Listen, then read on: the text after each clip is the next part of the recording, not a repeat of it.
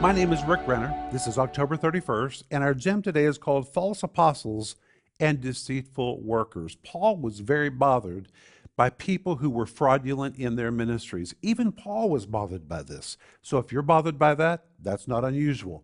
And Paul wrote about them in 2 Corinthians 11 13, and he called them false apostles, deceitful workers. And I want to read to you from Sparkling Gems number two about the word deceitful.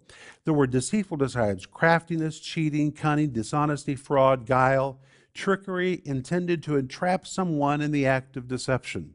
The word workers is a Greek word which describes someone who actively works at what he is doing. In other words, there was nothing accidental about their behavior. They were really trying to be deceptive. Paul, even in his time, was aware that some people were using the ministry, using the ministry for their own personal benefit. He called them deceitful workers.